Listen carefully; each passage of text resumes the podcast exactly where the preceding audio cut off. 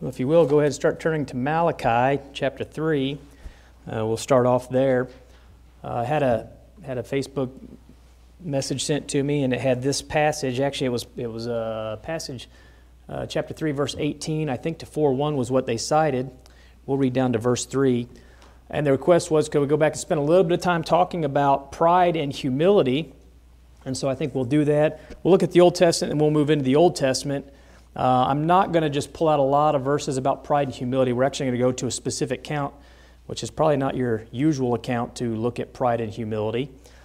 Uh, and as we talk about the consequence of pride and humility, let me start off by saying we're going to find pride, and we'll certainly apply it within this sermon, to both the Christian and the non Christian. But as we look at humility, uh, the, only one, the only way for one to have true humility is for one to be a Christian. You're not going to find anyone who is not a Christian who has true humility, at least not according to what the scriptures teach. So, if you will, follow along with me. Malachi chapter 3, we'll start in verse 18, and we'll read down to uh, chapter 4, verse 3. and I'll give you a little bit of context here. Then shall ye return and discern between the righteous and the wicked, between him that serveth God and him that serveth him not. For behold, the day cometh that shall burn as an oven, and all the proud, yea, and all that do wickedly shall be stubble. And the day that cometh shall burn them up, saith the Lord of hosts, that it shall leave them neither root nor branch. But unto you that fear my name shall the Sun of Righteousness arise with healing in his wings, and ye shall go forth and grow up as calves of the stall. And ye shall tread down the wicked, for they shall be ashes under the soles of your feet. In the day that I shall do this, saith the Lord of hosts. Well, we started off right here in the middle of, uh, really, of chapter 3. And if you're not very familiar, let me go back and give you just real quick kind of the context of what is taking place here. Uh, in chapters 1 and 2, if you go back, you'll find that the prophet Malachi was preaching to the people of his day that they needed to go back and they needed to consider what it was that they were doing in their lives and how it is that they were living. And the reason is is because what they were doing and the ways that they were living were really detestable to God. They were unacceptable. He goes on and he basically says that to those Jews, they were acting not like God's people, but they were acting like people who, who literally were acting like worshiping God and giving their best to God was a burden. And they weren't even offering their first fruits to God. And he points that out. He goes on and records a number of other issues that they have that they were actually mistreating their spouses. They were divorcing for all different types of reason, or uh, as Jesus would point out, for any reason. And basically, he says, and what's even worse than this is you're calling evil good and you're calling good evil. And the point was is that they had left God. They had become literally detestable in his sight. In Malachi 3, verses 7 and 8, he says they've actually left the ordinance of, ordinances of God and they had robbed God. Well, in Malachi, Malachi 3.18, uh, God says through the prophet, Then shall ye return and discern. Well, what's he talking about? I would phrase it this way. They, they needed to waken up and they needed to come back to their senses. They needed to come back to faithfulness. They needed to quit turning their back on God. They needed to drop their pride and they needed to regain some humility. And the idea was is you're God's people, but you're not acting like God's people. Now certainly there's a difference when we begin to look at the righteous and the wicked. The humble, they disobey God's uh, the humble discern God's will, but the prideful disobey God's will. They don't, they don't fall in alignment with it. And his, his whole point was in telling the Jews that they're not, they're not being humble. They literally are being prideful because they've turned their back on God and God's ways. Well, what was his point, really, if you wanted to summarize, as you look through his writings there? Well, on the day of judgment, it's going to be pretty easy to tell who was humble and who was prideful. Now, today, those who take up the cross of Christ, they would be considered those who have true humility.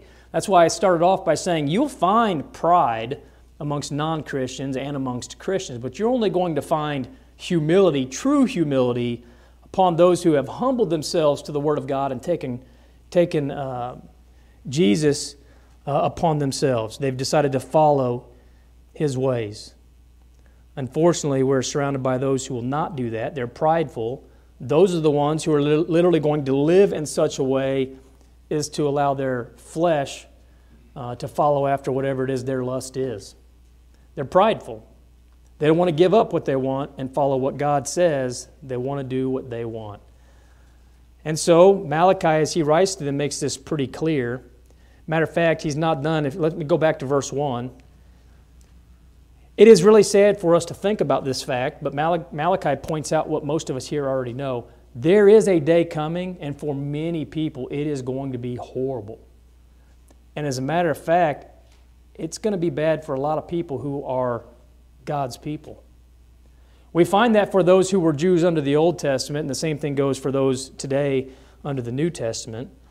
Notice his judgment declared in Malachi 4:1. For behold, the day cometh that shall burn as an oven, and all the proud, yea, and all that do wickedly shall be stubble. And the day that cometh shall burn them up, saith the Lord of hosts, that it shall leave them neither root nor branch. What's he saying? Well, very simply, there's going to be punishment for the proud. These are the ones who would not submit themselves to God. And yet, as we continue on, he also declares through Malachi that there's going to be blessings for those who are righteous through humility. Look at verses 2 and 3. But unto you that fear my name, this is the true humility that we're talking about. Unto you that fear my name shall the Sun of Righteousness arise with healing in his wings. And ye shall go forth and grow up as calves of the stall.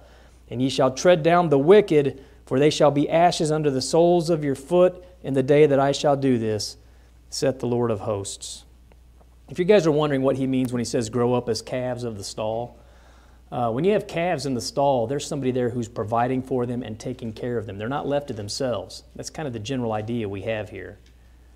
The prophet Malachi closes his book really by calling the Jews to strictly fall in line and follow what the law of Moses is telling them to do. And he says, Do this until John the Baptist, the forerunner, is going to come. And he's going to come in the spirit of Elijah. And he's going to introduce this promised Messiah and begin this new and this everlasting dispensation. Listen to verses 4 and 6. Remember ye the law of Moses, my servant, which I commanded unto him in Horeb for all Israel with the statutes and judgment, judgments. Behold, I will send you Elijah the prophet before the coming of the great and dreadful day of the Lord. And he shall turn the heart of the fathers to the children, and the heart of the children to their fathers, lest I come and smite the earth with a curse. This is Malachi pointing forward to when John the Baptist would come and he is going to really lead and point the way for Jesus prior to Jesus' ministry. Malachi is a good verse to talk about when you start to talk about humility and pride. Why? Well, the humble Jew is going to accept this teaching. They're going to, they're going to dig deep. They're going to understand from this inspired writings. The prideful, they're going to reject it. They're not going to fall in line with the law of Moses, and they're probably going to have issues when the Savior comes. Again, because of their lack of understanding or acceptance of the inspired scriptures. And so it's great for us to go back and to start off with Malachi, and I really appreciate you sending that passage to start off looking at the consequences of pride and humility. Now, what we're going to do is go on into the New Testament. Go ahead and turn on over to Luke chapter 14. And this is probably not the passage majority people would look at when you're talking about pride and humility. I had, uh, I had a little bit of intent on my mind, although some of that was taken care of yesterday evening. But it still applies to a number of other people. So we need to spend some time and look at and understand the dangers and the consequences regarding pride while at the same time noticing the blessings of humility. And so we're going to go over here to Luke chapter 14, look at verses 15 through 24. And again, it's probably not the passage majority people would have gone to but it actually works really well. Let's go to Luke 14. Follow, follow along with me starting in verse 15. And when one of them that sat at meat with him heard these things, he said unto him, Blessed is he that shall eat bread in the kingdom of God. Then said he unto him, A certain man made a great supper and bade many. And he sent his servant at supper time to say to them that were bidden, Come, for all things are now ready.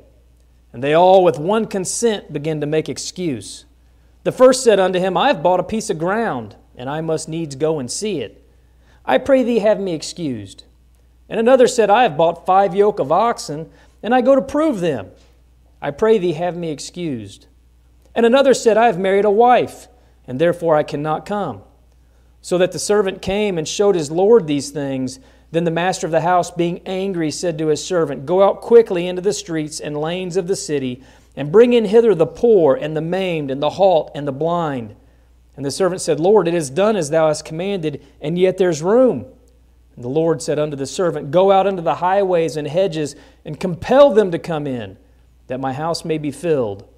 For I say unto you that none of those men which were bidden or invited, shall taste of my supper. What's the context here? So Jesus is actually eating at a, a, the house of a prominent Pharisee.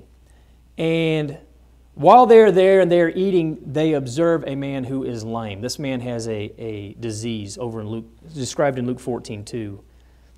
And then Jesus asks a very unusual question. He says, Is it lawful for me to heal on the Sabbath? That's in verse 3. So as they're sitting there and they're spending time together and they're eating, Jesus, he sees that man who needs he needs help. And Jesus doesn't ignore him. But those that were at the table, they were ignoring him. And it's kind of sad because at best they were ignoring him. But at worst, they were outright rejecting him, possibly even because of his illness and so Jesus begins to really rebuke their behavior, but he does it in such a way that he could, he could teach a parable, teach a lesson to try to get them to understand what it is that they were doing. And that's, he really teaches two of them. One uh, covered in verses 7 through 11, the other one covered there in verses 15 through 24, which we just read. And he's doing this to point out the difference between pride and humility. I do want you to notice in the first parable, because I'm not going to spend time on it. Notice Luke 14 11. He says, For whosoever exalteth himself shall be abased, and he that humbleth himself shall be exalted. So Jesus is making a very clear distinction regarding those who were prideful and those who were humble. Now he continues this throughout the very next parable. So let's begin to break this down. Let's start off talking about an invitation. We're going to start here in verse 15, and we'll start to work through this as we start to point out pride and humility. And we'll point out pride for those who are not Christians and for those who are Christians, and then humility for the Christian. Follow along with me starting in verse 15 as he tells this parable. And, one of, and when one of them sat at meat with him, heard these things, this was from the first parable, he said unto him, Blessed is he that shall eat bread in the kingdom of God. Then said he unto him, a certain man made a great supper and bade many. So they make a comment, and Jesus starts right into the next parable. Let's see if you guys, he's, he's basically saying, let's see if you guys can get this figured out. What is it when you, when you bade many? What he's saying is, is there was this invitation. There was this great invitation that went out to this supper. Guys, let me point something out. There's only one invitation. There's just one. You hear one every week, but there's only one. There's one invitation, and you really only have one opportunity to accept it. And I'll point that out here in a second because you may say, well, no, I got next week. Well, we'll get to that. There's one invitation, and we do it week after week after week. We do it at Bible study, we do it all the time. I want to point something out. Just think about today. Guys, there are few people who are saved. There are a lot of people who are lost. That's not my opinion. That's what the scriptures teach. I could give you a number of passages. I didn't put them in your notes. Write down Matthew 7 13 through 22. That's pretty clear, okay? So that's not my opinion. There are a lot of people who are lost. They're lost due to pride. There are some who are in a condition of being saved if they remain faithful. And guys, that only comes about by humility. But Jesus starts off talking about this invitation, very similar to what we find over in Matthew 11 28 and 29. Come unto me, all ye that labor and are heavy laden, and I will give you rest. Take my yoke upon you and learn of me, for I am meek and lowly in heart, and ye shall find rest unto your souls. Guys, where you are right now in comparison to this petition will tell you whether or not you are prideful or whether you are humble. For everyone here who has hit that age of accountability, you have understanding. Jesus is calling you, please come, take my yoke upon you.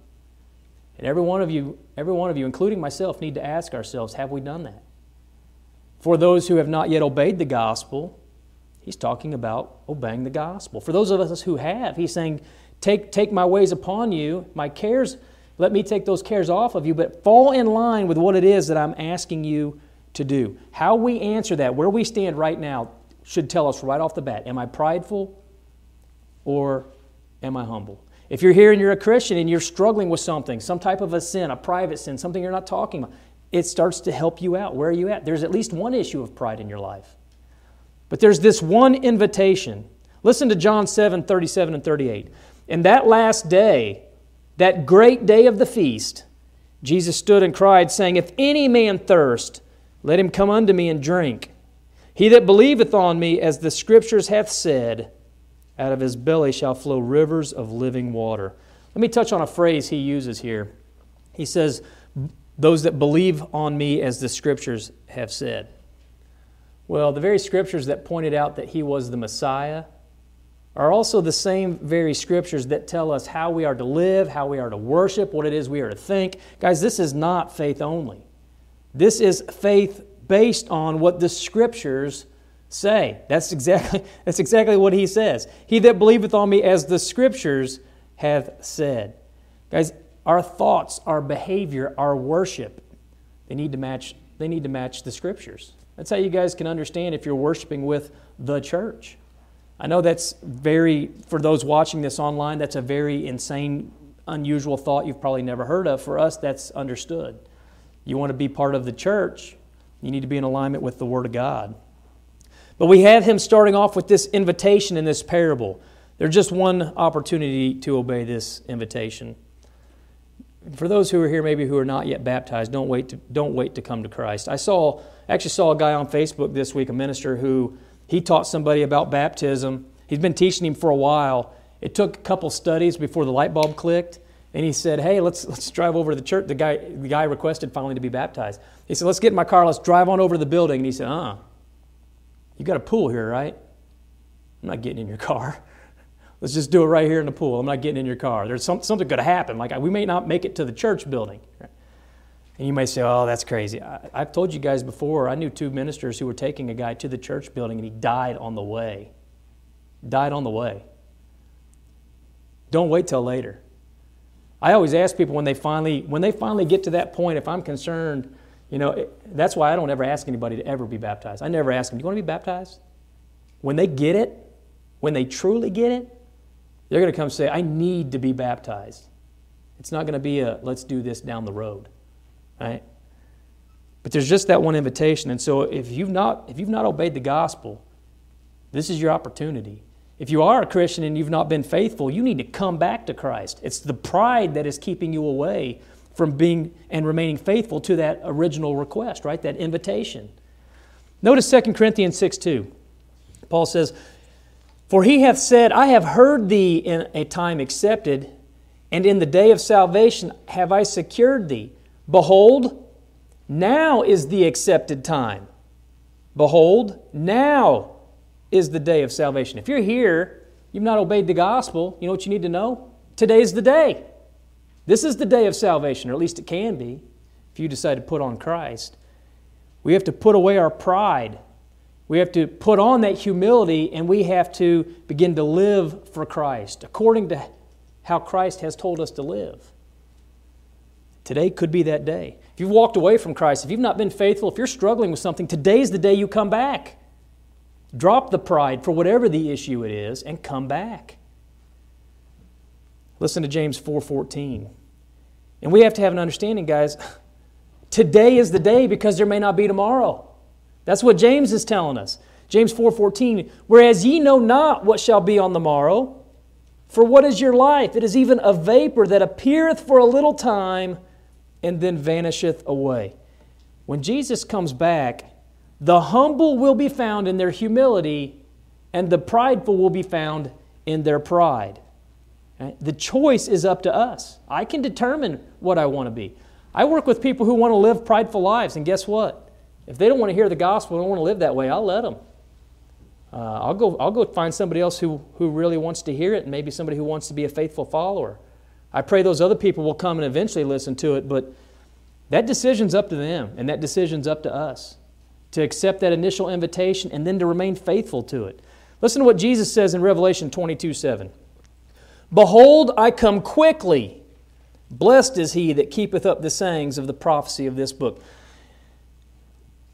In alignment with what James says, when Jesus comes back, there's no time for second chances. And let me fix something here in Revelation 22 7. When he says, I come quickly, he's not saying, I'm coming tomorrow. All right? Some people read it that way. Oh, Jesus is coming back soon. I don't know what Jesus is, when Jesus is coming back, but here's what I do know. When he comes back, it's going to be like this He's here. He's going to come back quick. Not tomorrow, but when he shows up, he's upon us. And at that point, as I've already said, I will be found either in my pride or I'll be found in my humility. There's no second chances because he's coming back quickly. It's unexpected, like a thief in the night. So, right now, where I sit, right now, today, am I prideful?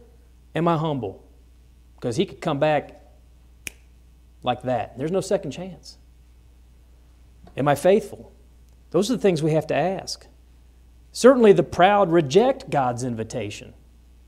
And sometimes the proud have obeyed the gospel and then they reject remaining faithful to that actual invitation, to take that yoke upon Him. They, they leave that. They leave their first love. We can read about that in the book of Revelation. We have to give up our pride and we have to change all that today. So Jesus starts off in the parable talking about an invitation. I already told you most people wouldn't use this passage to talk about pride and humility, but that's what it talks about. He starts off with an invitation and then he shows us self will versus God's will. I love how he put the parable together here to teach this because he continues regarding this invitation, starting in verse 17. Let's continue on. And he sent his servant at supper time to say to them that were bidden, that's to the ones who were invited, Come, for all things are now ready. All right, he gave the invitation. Let this, guys, think about this. When we give the invitation every week, either to obey the gospel or if you have an issue and you need the prayers of the church, a lot of people don't say anything. They don't do anything. Here, this invitation went out, and notice what they say in verse 18. And they all, with one consent, began to make excuse. The first said unto him, I've bought a piece of ground, and I must needs go and see it. I pray thee have me excused.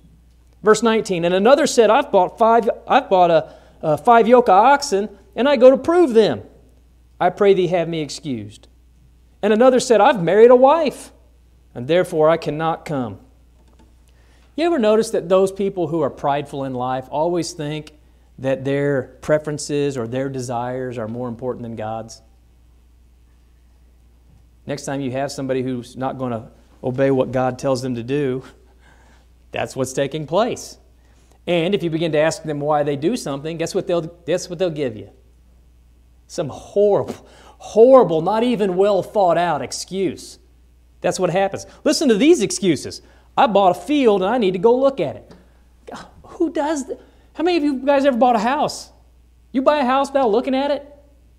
And if you're a farmer, you buy a field without looking at it? I don't know if you guys know much about farming, but the lay of the land, whether or not you've got uh, whether or not you've got soil that will blow off because you've got I'm having a brain lapse, but the angle of the actual land erosion, that's kind of important when you buy a field, right? Does it have does it have a lot of angle to it? Is it flat? Uh, is it is it swampland? Right? Is it down in a is it down in an area where the river's going to come up and flood it? Those are all important questions. Nobody buys a field without going and looking at it. That's just an outright excuse. Nobody does that. The next guy says, I bought five yoke of oxen. I need to go prove them. How many guys in here have bought a car? Did you just buy it sight unseen? The, the oxen are the tractors of the day. I bought five, I bought five yoke oxen. That's a big, that's a mighty big tractor back then. I better go try it out. no, he's making up an excuse. This guy says, I've married a wife and I can't come. I can sympathize with this guy. No, I'm just kidding. Bring her. Bring her with you, right? That's an excuse. These are all horrible excuses. And it's not any different today. They were invited, they had an invitation, and they have an excuse as to why they're not going to accept it. Think about the invitation we have for all people today. You got the same excuses. They're just horrible excuses. Consider Matthew 6:33. But seek ye first the kingdom of God and his righteousness, and all these things shall be added unto you. A lot of people today have excuses as to why they, they are not seeking first the kingdom of God. Proud people make excuses. They place God after their own desires, their own wants, and that's, that's not unusual. What God wants is for us to give up those prideful desires, for the pride that causes us to live in such a way where we are sinning against the will of God. He wants us to give that up. He wants us to repent of those things and then to live faithfully. Listen to 2 Peter 3 9. And he's been giving us time, but we don't know how much we've got. 2 Peter 3 9, the Lord is not slack concerning his promise, as some men count slackness, but is long suffering to usward, not willing that any should perish, but that all should come to repentance. That's what he wants. Wants the prideful to come to repentance. You can't, you can't move from pride into humility without repentance. It's part of the, it's part of the actual obeying of the gospel, but it's also part of the ongoing life for the Christian. I know we oftentimes get, get accused of many things. I've never taught that, I have to, that, that you as Christians will live a perfect life after you become a Christian. Matter of fact, I, I tell all of you that's not going to happen. We're all going to mess up. We are all going to fall short. That's why we were given away to remain faithful. Uh, go back and write down 1 John 1 7 through 9. There's a lot of passages we could go to, but as Christians, we will fall short. And we have to continue to repent and then fall back in to alignment with His will. But certainly, that repentance is part of the obeying of the gospel. Listen to what we find over in Acts 17:30, Paul. He says, In the times of this ignorance God winked at, it's not like, oh, good job. He's not winking like that. He's overlooked them. But now commandeth all men everywhere to repent, because he hath appointed a day in the which he will judge the world in righteousness. Let me pause for a second. What day is that day? I don't know, but it's appointed. There is a day out there. I wish I had that calendar. I'd love to have that calendar. But you know what the problem is, is if we actually knew what that day was? You know what people would do?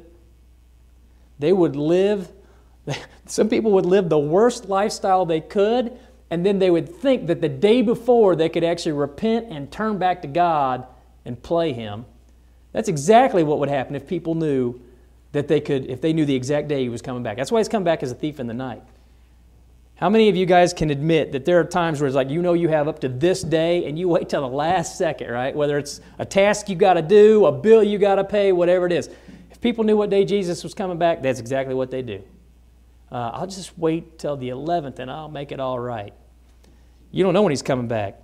But he will come back to judge the world in righteousness by that man when he hath, whom he hath ordained, whereof he hath given assurance unto all men, and that he hath raised him from the dead. Here's the thing I told you when he comes back, it's going to be quick. And he's not, going to, he's not going to accept any excuses. Uh, he'll forgive if we ask through a sincere, obedient faith. Uh, but pride and excuses, those won't cut it. And if you think about pride and excuses, they don't demand action from anybody. You guys want a really, really easy life? Accept the culture of the day. Do whatever you want. Don't believe in any absolute standard of any kind because no action is required for that. You want to choose the hard life, but the one that has blessings? Choose to be a faithful Christian. Choose to have humility and be in alignment with the Scriptures. That demands faithfulness. That demands, as we talked about today, uh, to, to ask and to seek and to knock. That's the hard life. I've heard people say, oh, Christianity is a crutch. No, it's not. Try it. I, Christianity is one of the hardest lives you're ever going to live because there are standards for everything that you do what you think, how you behave, how you worship. I'm not saying that there's no benefit. There's great benefit, great blessings, but it's, it's not like it's always going to be easy. Pride and no accountability. That's easy. That's extremely easy. Humility and faithfulness is hard. So Jesus starts off talking about this invitation in the parable. Then he begins to talk about, or at least demonstrate, man's will or self will as opposed to God's will. And then he begins to point out God's anger due to, due to pride. Let's continue on, verse 21. So that servant came and showed his Lord these things. Then the master of the house, being angry, said to his servant, Go out quickly into the streets and lanes of the city, and bring, bring in hither the poor and the maimed and the halt, and the blind? And the servant said, Lord, it is done as thou hast commanded, and yet there's room. And the Lord said unto the servant, Go out into the highways and hedges, and compel them to come in, that my house may be filled. For I say unto you that none of those men which were bidden or invited shall taste of my supper. When man lives in such a way as to outrightly demonstrate his pride, it makes God angry. Makes God extremely angry. And the reason is because the rejection of God uh, and his ways through living a life of wickedness in thought and behavior is just an outright rejection of God. Now, I wish I could go back and spend time on it, but I don't need to do anything more than to look at the trees on the ground, the leaves on the ground from the trees to know that there's a God. I can go out and we, we saw, I think it was a shooting star. If it was a satellite, I'm not sure. I think it was a shooting star. But the other night, those types of things show us the, the creation that we have around us of, a, of an intelligent being. There is a God. That's a whole other sermon right there. But you've got people who will literally see that, understand it logically, and they will outrightly, because of their pride, reject God. And yes, that makes him angry. Listen to Psalm 7:11. God judgeth the righteous and God is angry with the wicked every day. How many of you guys have ever had a child that uh, got into trouble? Usually not angry with them every day. But if they were bad every day, you would be. When you've got people living prideful lives and they're not in alignment with the will of the Father, certainly He's going to be angry. He's angry about those because they've rejected His invitation, that or they've decided to go back on it. Uh, but we're not talking about a vengeful, spiteful, hateful God. This is a controlled type of anger Listen to what the Hebrews writer says plainly over in Hebrews 12 29. For our God is a consuming fire. Nobody's going to get away with, with the rejection of God and his ways. Uh, everybody will be accountable. Those who fail to humble themselves before God, they're going to suffer this anger.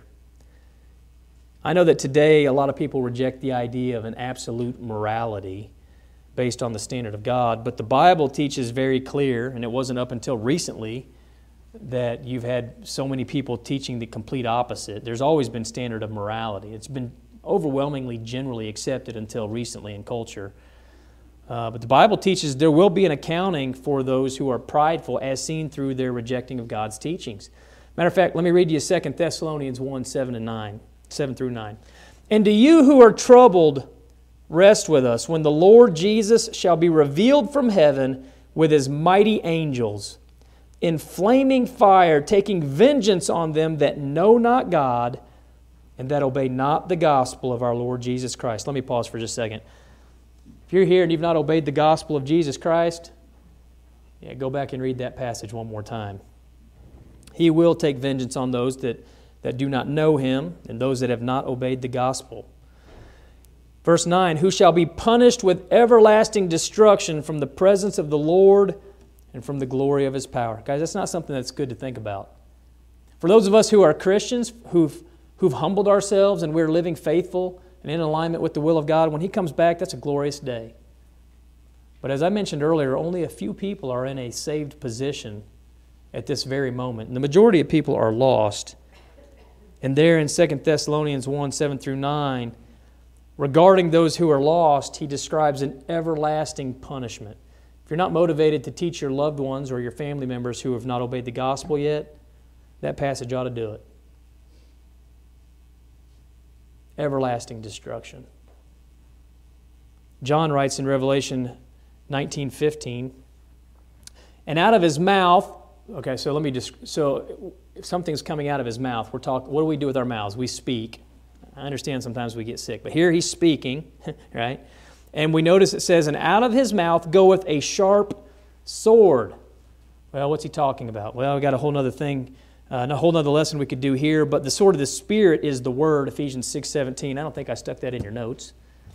And the idea, just as Jesus would be speaking, and just as that sword is the Spirit, which that is also the uh, idea we have right here, It goes on and says that with it he should smite the nations and he shall rule them with a rod of iron. Let me pause. The whole world should be ruled by the Word of God right now. It's not, but it should be. He says, and sh- he, shall sm- he shall rule them with a rod of iron, and he treadeth the winepress of the fierceness and wrath of Almighty God. I would tie in, it's not in your notes, I'd tie in John 12 48. The idea is this, this sword the Word of God is what, what, what is ruling the nations. I've had people say, well, I, you know, I don't follow the Bible. Guess what? It applies to you. It applies to everybody. You don't have to do it. You don't have to accept it, but God's laws are for everyone. They're universal. So, for example, the law of marriage, divorce, and remarriage. That applies to Christians and non Christians. You don't have to do it. You can go do whatever you want. You can divorce your spouse and put them away. You can say, I don't believe it. That's fine. You're still going to be judged by it. You can say, well, I don't have a problem with stealing. Well, that law is the universal law. Christians can't steal, neither can non Christians. Right? I don't care what worship. I'm going to worship how I want. Go ahead, but you're going to be accountable for it. The Word of God tells you how to worship. You say, well, that's just for Christians. I don't worship that way. I'm a, I'm a, I'm a pagan. I'm going to worship this way. Go ahead.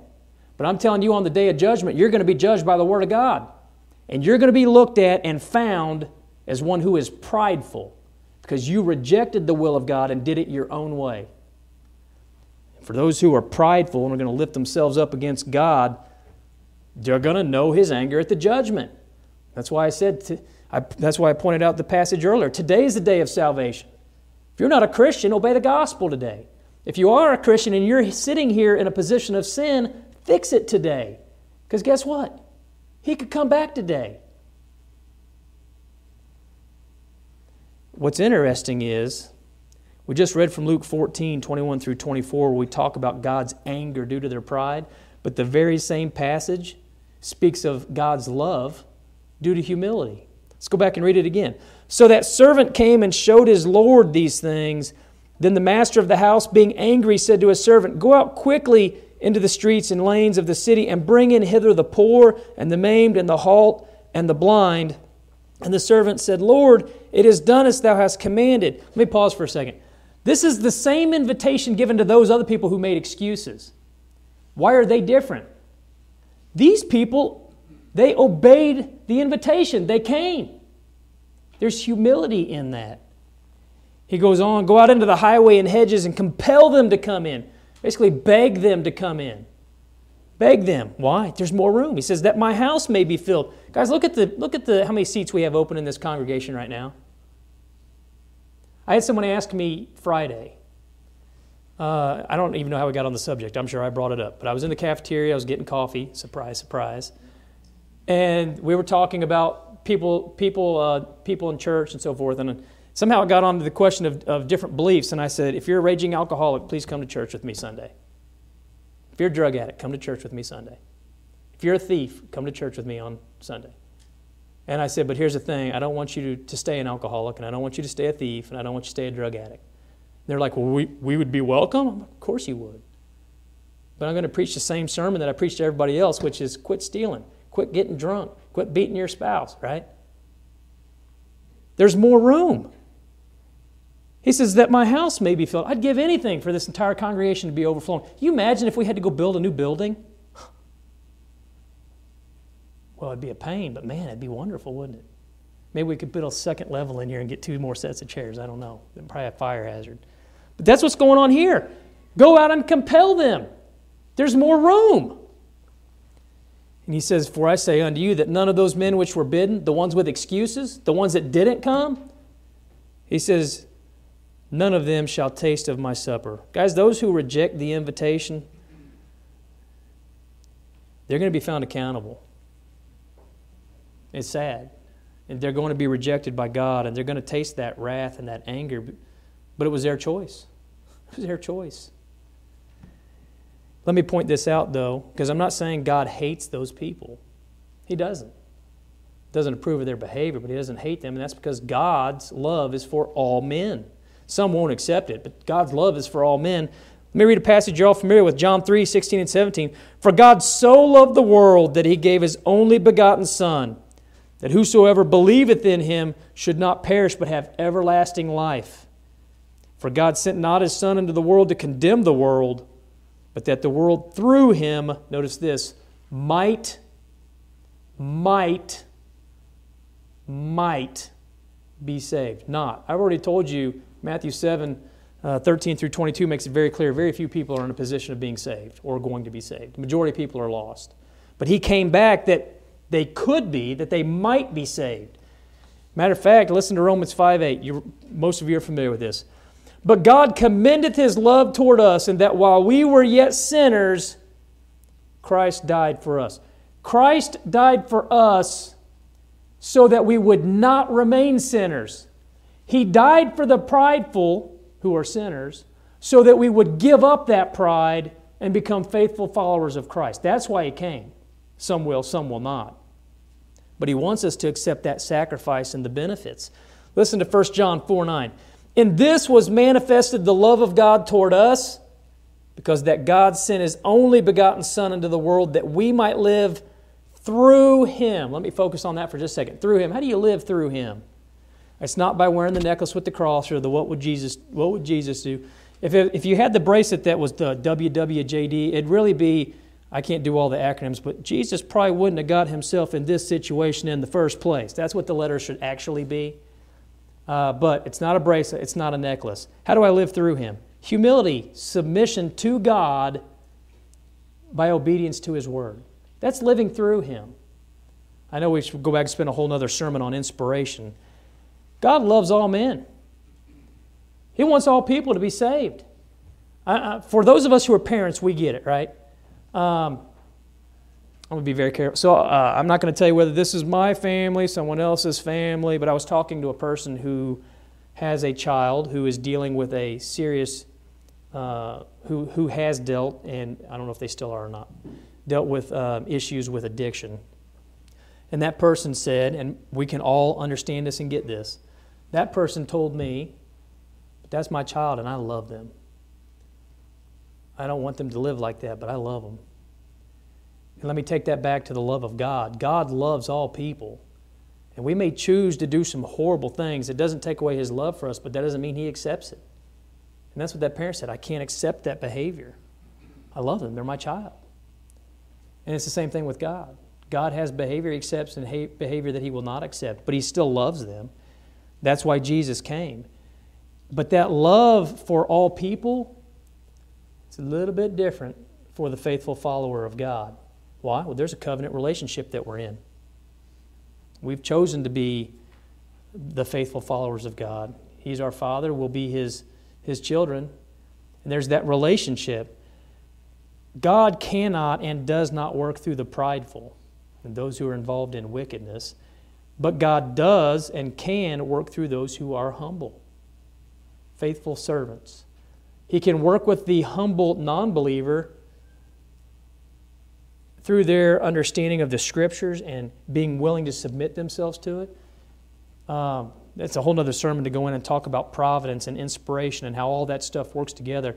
For those of you who are out of some other religious group, go back and think for just a few seconds about what it was that brought you to the church.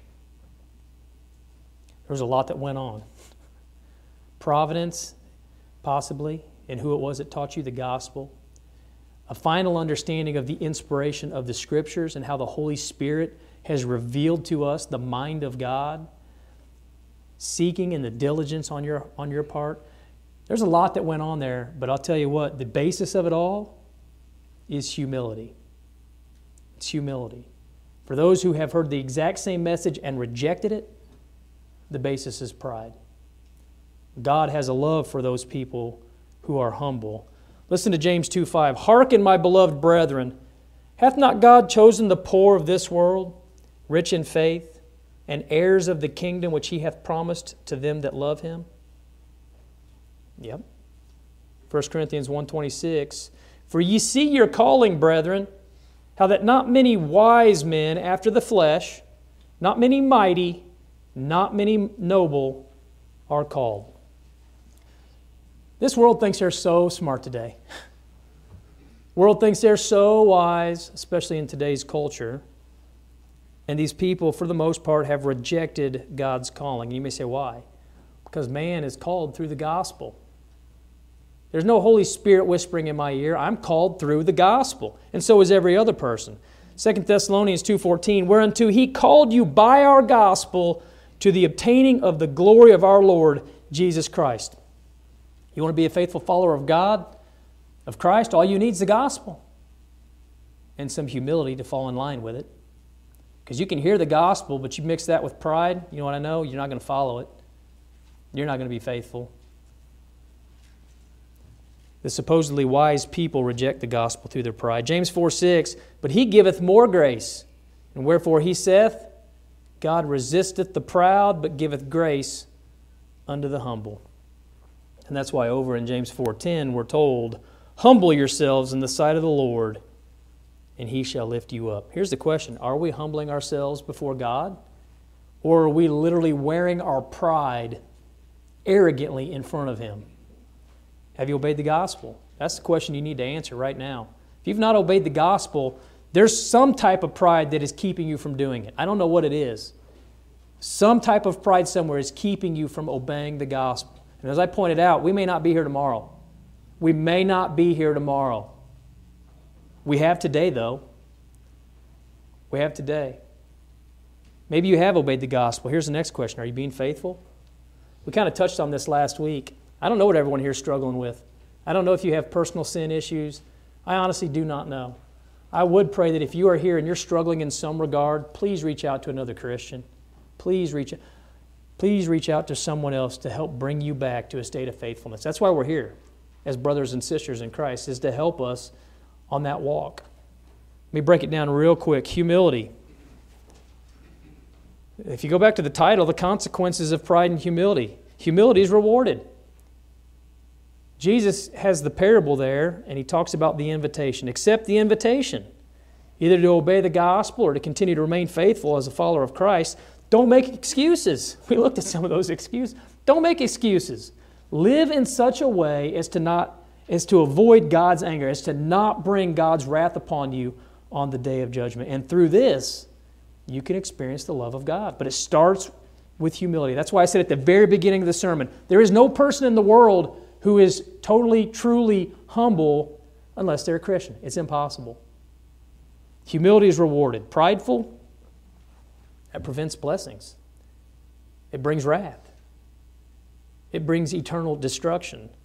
The rejection of God's invitation to obey the gospel or to remain a faithful follower of Christ is going to prevent blessings. They place their own desires and their own will before God they live in such a way as to isolate themselves from God and to bring His wrath upon them by their own choice. And guys, they are going to experience the anger of God on the judgment day. Why? Because they were prideful. And let me end this with the repeating of something I've already said. Oftentimes, this pride is found by is found on Christians. Don't think, oh, it's it's them and us. It's not. Yes, the people in the world, they have pride. They haven't obeyed the gospel for a number of reasons, and it's, it's pride related, usually. Sometimes they've just not been taught, but it's usually pride. And for the Christians, you, you find me any Christian who's not living faithful, they've got an area of pride in their life. In both situations, whether you've not obeyed the gospel yet or whether you're not being faithful, you need to take a, you need to take a look at yourself. You need to fall back in line with God's word and His will. And guys, that requires humility. As I draw this to a close, that's my concern. I'm going to go back and say it again. Guys, we don't know if we'll be here tomorrow. We don't. So if you're here right now and you've never obeyed the gospel, please obey the gospel. If there's things you don't understand, let's schedule time and sit down and study it. And sometimes it takes a while to get it, and I understand that. It took me a while to get it too. I didn't just hear the gospel once and I obeyed it. But you need to be studying, you need to be seeking. If you are here and you're a faithful Christian or you're a Christian, but there's areas you're struggling with, you need to go back and look at it. If you've not obeyed the gospel, very simple. Somebody needs to sit down and teach you about who Jesus was and why he came so that you'll have faith. Hebrews 11 6. You need to understand uh, the church, what the church is. You need to have an understanding of why even Jesus came and died for, for sins. That brings with it the inherent understanding of sin and the consequence of sin so that you can repent. Uh, you go back and look at Acts 2.38 and a number of other passages uh, talking about repenting. So you need to understand the Word of God. You need to believe, Hebrews 11 6. You need to repent. You need to confess Christ with your mouth, Romans 10 9 and 10. Same example with the Ethiopian eunuch over in Acts 8. And then you need to be immersed in water for the remission of your sins. Very simple. That's what Jesus teaches in Mark 16, 15, and 16. We talked about it this morning. It's a burial in water where you come back up and you're a new creation in Christ. Um, Galatians 3, 26 and 27. It's how you get into Christ, it's how you become a Christian. If you're here and you've not done that, please, please, please study on it. Or if you're ready to obey the gospel, uh, we'd love to sit down and study with you. If you're watching this online and you've never heard any of that, you can give us a call. We'll set you up with a faithful congregation or we'll study with you ourselves. But as I draw this to a close, if you're here and there's a way that we can help you in any way, you can come forward as we're led in a song of invitation.